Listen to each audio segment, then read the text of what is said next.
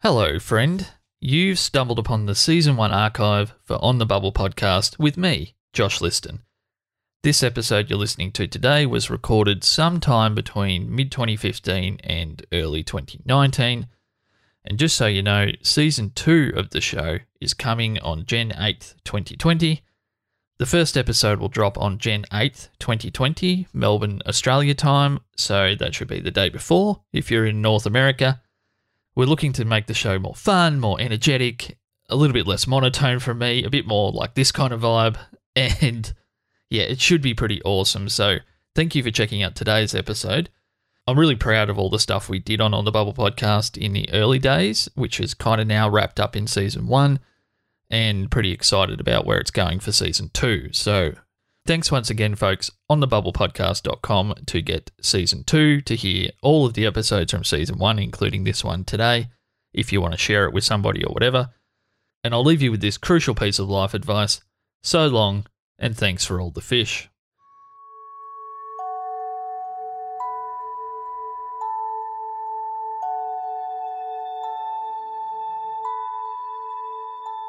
Hey friends, Josh here.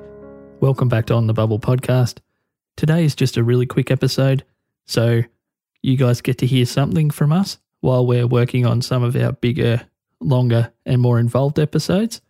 The next one being the season 7 campaign for NBC's Grimm. We thought we better put something out there so it isn't months between episodes.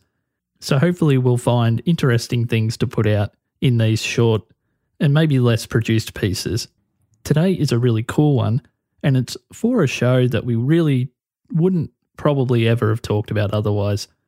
As reported by The Hollywood Reporter in 2008, fans of CBS's On the Bubble Moonlight were willing to do whatever it took to keep the show on the air for a second season.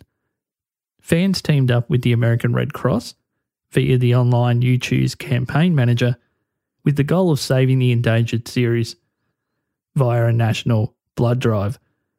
The group claimed that 3,000 people were willing to donate, which is amazing, and that those people were doing so in an attempt to A, do something good for the community, and also to let the showrunners, the network, and everyone else involved know that there was a thriving and caring community dedicated to the show Moonlight.